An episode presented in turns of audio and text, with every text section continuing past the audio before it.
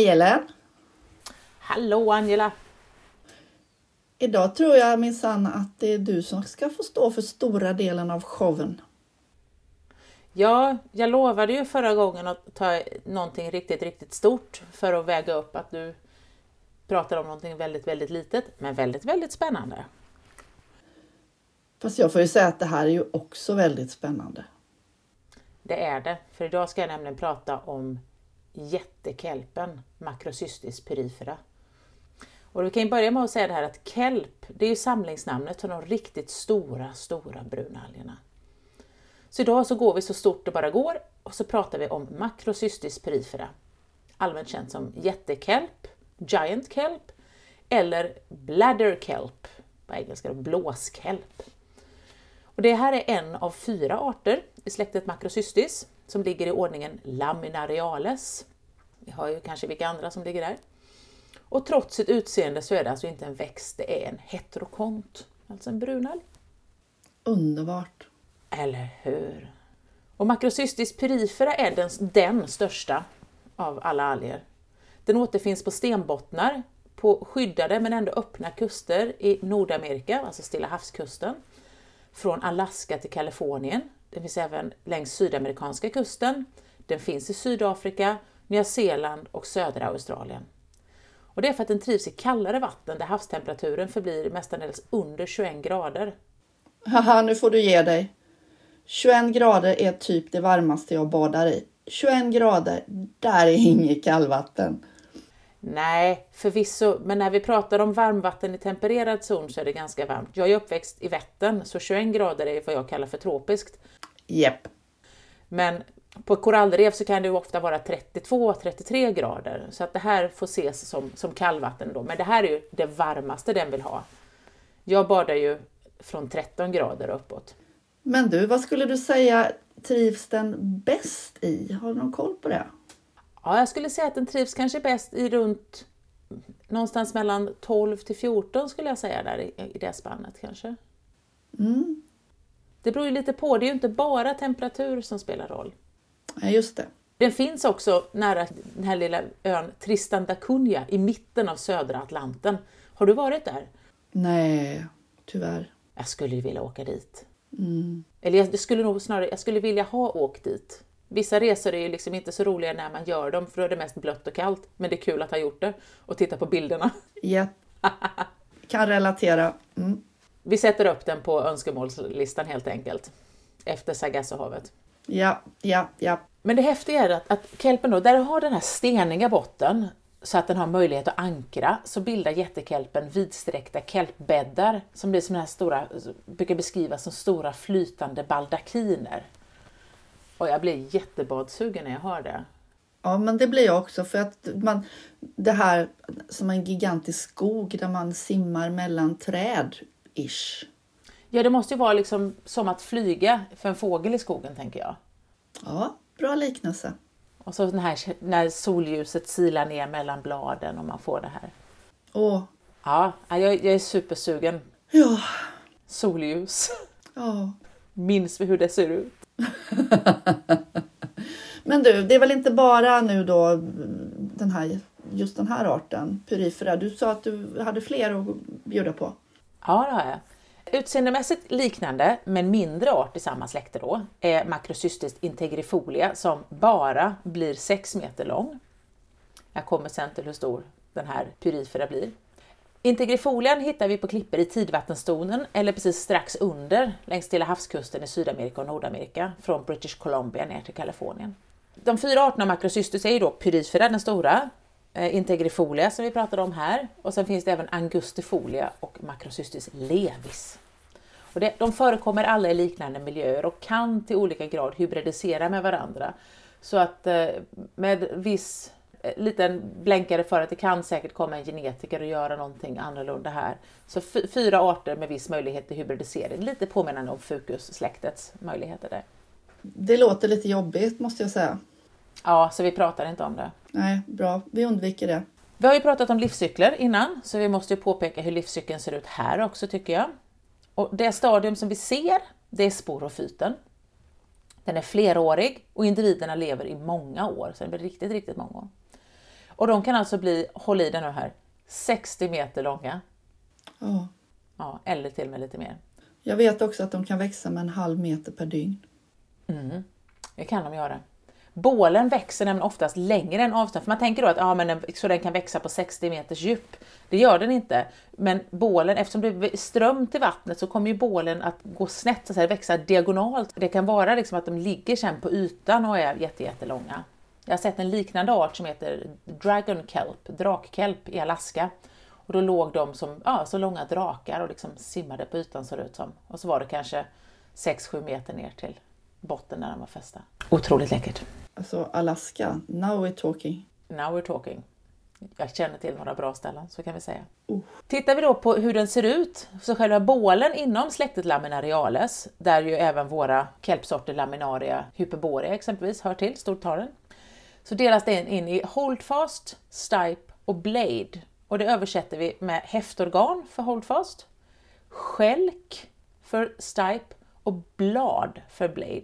Men då ska vi notera att blade blir då blad på svenska, vilket är förvirrande, för det är inte betydelsen leaf som löv hos växter. Så att man skiljer på blad och löv här botaniskt. Och vi menar inte heller riktigt skälk som hos växterna, men vi är i en liten gråzon här, så jag kommer blanda termerna lite för att försöka få någon form av grammatiskt flyt i, i, i texten. Mm. Men, men, ja, men ni förstår säkert vad jag menar. Jag säger skälk, men eftersom det är en alg så är det inte en skälk. Jag är helt med på vad du menar. Men du, sk- skulle du säga att det är fel att säga stipes? Nej, nej, du kan absolut säga stipes. Ja, gött. Vi börjar med häftorganet tänker jag, för det är ju längst ner och det är där vi startar. Och det består av kraftiga haptärer, rotliknande häftorgan då, som är nödvändiga för att kunna hålla fast den här bålen som ju blir väldigt stor. Skälkarna då, eller stipeserna, därav att skälkarna kan låta bättre, kommer från ett basalt meristem och det kan alltså vara upp till 60 skälkar i äldre välskyddade plantor. What? Ja, det är ganska saftigt. Jag vet inte om det är så att de skickar ut en ny skälk varje år eller om skälkbildningen gynnas eller stimuleras av betning.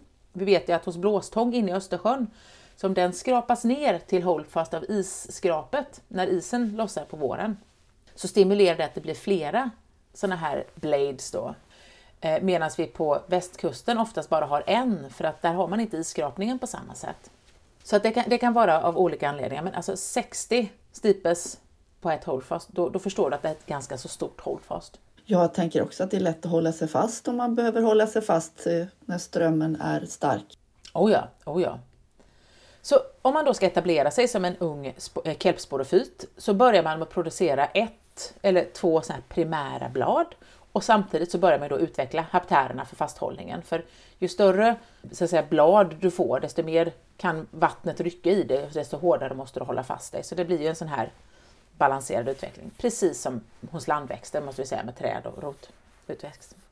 Och allt eftersom kelpen växer, medan ytterligare blad utvecklas från den växande spetsen, så förstoras ju hållfast och den kan helt täcka stenen den är fäst vid. Så hittar man de här uppspolade på land så kan man hitta ett stort hållfast och så vänder man på det och så ser man att där under var det en sten.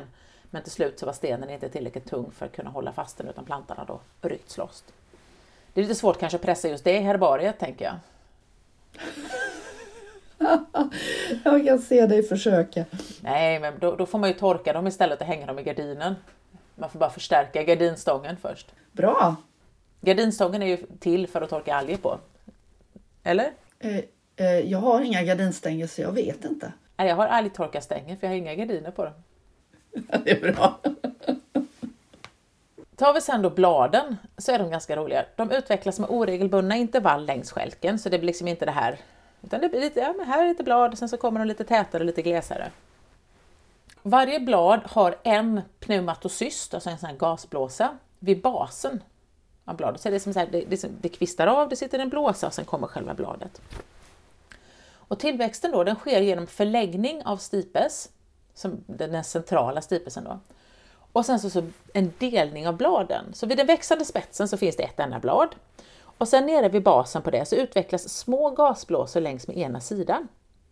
Och sen i takt med att blåsorna och stipes växer så börjar de här, som, det börjar som en liten reva längst nere i basen på det fästa bla- bladet, alltså precis strax över blåsan där. Och så rivs det, liksom, i takt med att det då växer så rivs det isär. Så tänk dig att man river tyg fast väldigt långsamt. Wow. Ja, när revorna är slutfört så har du då två blad. Och då stödjer varje blåsa ett separat. Liksom så att den rivs mellan två blåsor där så blir det två, två blad, två blåsor. Och så blir det då lite oregelbundet beroende på hur långt stipes har förlängt sig mellan en sån här delning. Och sen så vid basen av varje stipe så här då, nere vid hållfast där, så finns det också ett kluster av bladliknande sporofyll. Och de här ser ju annorlunda ut än bladen. Som, bladen är lite så här lite vågiga, de ser ut som såna här, såna här ripples du vet, i eh, sandbottnar, böljslag. Men du har faktiskt inte sagt vad sporofyll är. Sporofyllen eh, saknar alltid pneumatocyster, nästan. Och det är ju här som eh, zoosporerna bildas. Ja, ja. Så sporofyllen, är det en typ av vävnad skulle du säga? Eller ett specialiserat organ eller? Jag skulle nog säga att det är en, ett, en typ av specialiserad vävnad. Sporo, spor, fyll, blad, fyllos. Och de här sporofyllen de utvecklar små säckar, unilox kallas de, på bladet. Så det påminner lite grann om konceptaklerna i receptakler hos fucus. Och det tar mellan 6 till 12 månader så mognar de upp och så frigörs haploida zoosporer.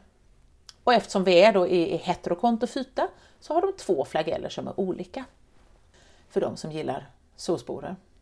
Lysande. Lysande. Mm. Och zoosporerna de bildar i sin tur sen då haploida hon och hangametofyter. Eh, det kan, känner vi till sedan innan. Och hongametofyten är pytteliten, den är faktiskt bara en enda cell. Då är man inte stor. Som sen då så bildas ett äggbärande ogon. Men det här känner vi igen från eh, även andra brunalger, eller hur? Det här med den olika storleken. Japp, det är inte ovanligt, utan det här, det här är någonting som förekommer inom heterokontofyta. Horngametofyten, alltså pytteliten, en cell som sen bildar det här äggbärande oogonet. Hangametofyten, något större, det är lite flera celler, men det är ju inte många. Och vi pratar ju inte stor som är synlig med blotta ögat. Här bildas eh, då spermieproducerande anteridier istället. Och hos jättekelpen så släpps inte äggen ut i vattnet utan det är endast spermierna som släpps. Och troligtvis så skulle jag säga att det beror på att miljön är sån att risken för utspädning och därmed då utebliven befruktning blir för hög om man både släpper ägg och spermier. Utan man, man släpper en och så får spermien som ju aktivt kan simma ta sig till ägget. Men att släppa ägget det kan ju drifta iväg för det är ju ändå ganska mycket vattenrörelse på de här platserna. Det är inte vågor men det är strömt. Så ägget, när det då blir befruktat, det sitter kvar. Och sen så då när det blir befruktat så bildas det en diploid zygot som då växer upp till den här gigantiska sporofyten. Det vill säga den gigantiska sporofyten är också diploid. Exakt. Gött. Sen kan de ju faktiskt föröka sig sexuellt också genom lösryckta fragment som kan fästa på nytt mot ett hårt underlag. Men det finns väldigt lite data på det här. Så vi säger att det går, men vi tänker inte prata om det. Men det är väl underbart att det finns fler saker att studera där ute? Ja, särskilt när det gäller jättekelp, för där skulle jag kunna tänka mig att lägga några års forskning på. Mm. Mm. Om jag slapp göra genetik. du fick simma med havsutter i kelpskogarna, erkänn. Oh, twist my arm. Ja. Mm. Men som du sa innan så är ju det här en av de snabbast växande organismerna på jorden. De kan växa med 60 cm om dagen. Och på en växtsäsong så kan de bli 45 meter långa. Alltså man borde ju kunna sitta och titta när de växer, eller hur? Ja, det borde man faktiskt kunna. En solig dag så borde du alltså kunna ta på dig dykapparaten. Jag rekommenderar ytluft här så att man kan ha lilla paketet på sig, för jag är lat. Och så lägger man sig där och bara tittar på tång. Det är otroligt läckert. Det skulle också vara intressant att se om de växer om de då växer under dagtid medan det är fotosyntetiskt aktiv eller under nattetid när det är respiration, alltså bara en sån sak. Det vill säga, släng inte ut massa pengar på någon tyst retreat i ett kloster. Ge dig ut i makrocysterskogen istället med din lilla dyktub. Men det roliga är då att när du har ett stort antal av makrocystis så bildar de då kelpskogar som är ett habitat, ett ekosystem. Som är hem för många marina arter som är beroende av kelpen direkt som mat, att de äter den, och som skydd. Eller indirekt att man då jagar de bytesdjur man vill äta här. Så både den stora storleken på kelpen och det stora antalet individer förändrar avsevärt tillgången på ljus, det påverkar flödet av havsströmmar, det påverkar kemin i havsvattnet i området där de växer. Vi vet ju det här, fotosyntesen gör ju att pH stiger under dagen och sen sjunker, så då har ju en sån effekt bland annat. Så i populationer med hög täthet så kan det till och med bli en konkurrens med andra individer av arten om utrymme och resurser. Ja, du vet, det blir för tätt, då börjar man bråka. Jättekelpen kan också konkurrera med en annan art, Pterygophora californica. Den kallas för woody stemmed kelp, alltså trästammad kelp. Under sådana här omständigheter så kan det bli lite tjafs om vem som ska vara kung på täppan där. Alltså den arten är faktiskt ny för mig ska jag erkänna. Mm. Jag fick också googla på den, den såg spännande ut.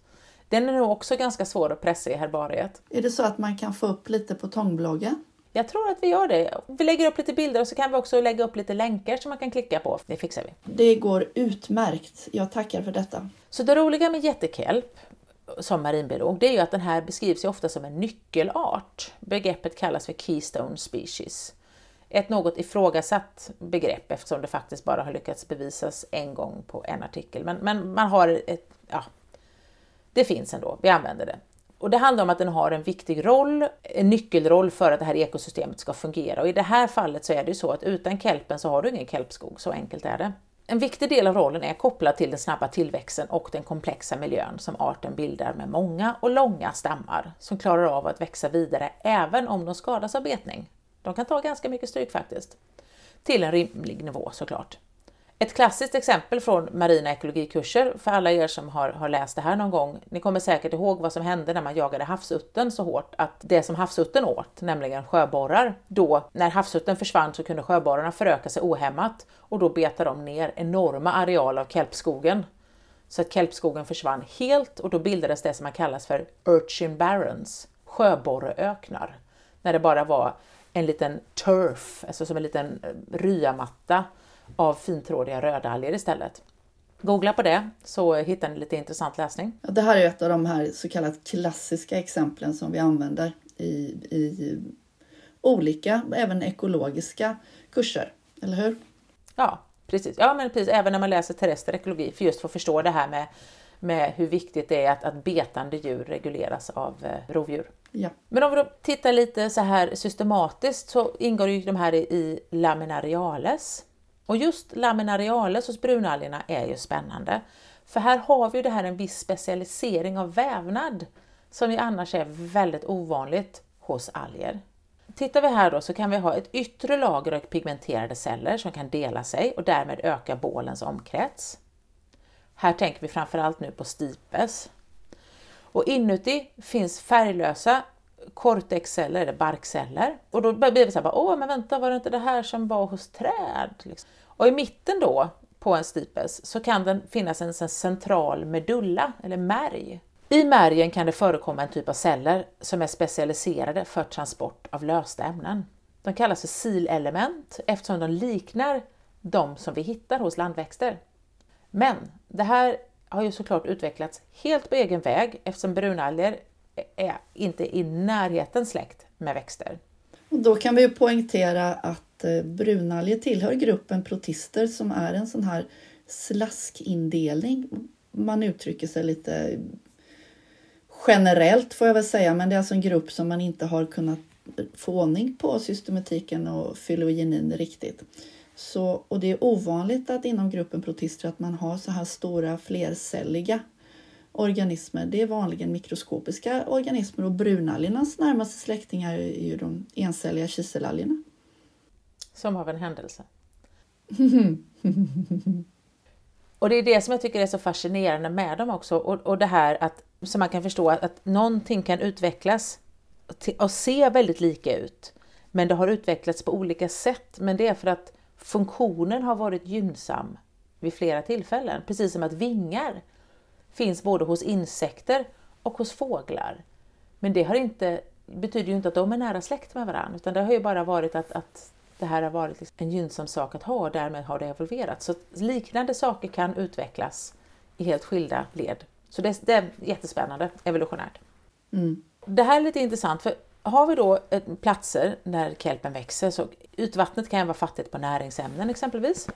Och då förflyttas kväve i form av aminosyror upp längs stipes genom silelementen. Och de här liknar alltså då kärlväxternas floem som vi pratar om där på land. Den här transporten av näringsämnen kan alltså vara så snabb som 60 cm per dag. Och det kan man ju nästan förstå, för ska du, de kan ju växa 60 cm per dag. Och att de måste också då kunna faktiskt skyffla näring längs med det här. De flesta transporterna sker för att flytta kolrikt fotosyntat, som då fint heter, alltså socker, och överför vanligtvis material från mogna regioner till aktivt växande regioner där fotosyntesmaskineriet ännu inte helt är på plats så att befintliga lite äldre blad supportar bebisbladen medan de håller på och växer till och delar sig. Men det sker även förflyttning av näringsämnen neråt från ljusexponerade ytblad ner till sporofyllen. Det var de här reproduktiva bladen vid basen. För där nere finns det ju jättelite ljus och därmed lite för lite fotosyntes för att producera solsporer, så då skickar de ner den energin ner dit. Så vi är ju liksom i ett gränsland här och det var därför som jag kände att ibland så vill man säga skäll eller stam. För att det är ju nästan det, fast ändå inte riktigt. Men det, är ju, alltså det här är ju rent njutningsfullt för mina öron. Alltså det är, det är, återigen så får vi se hur fantastiskt och fascinerande naturen och evolutionen är. Jag tycker det är otroligt roligt. Bara, det enklaste att hänföras över är ju storleken och det habitat de bildar.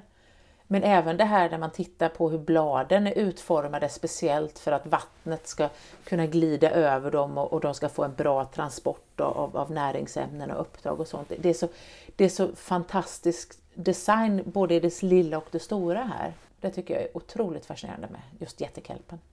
Ja. Ja. Nu vill jag gå och bada. Mm. Men eh, då får du väl göra det då så går jag och tar en kaffe. Det låter fint. Vi hörs. Ha det bra! 星星。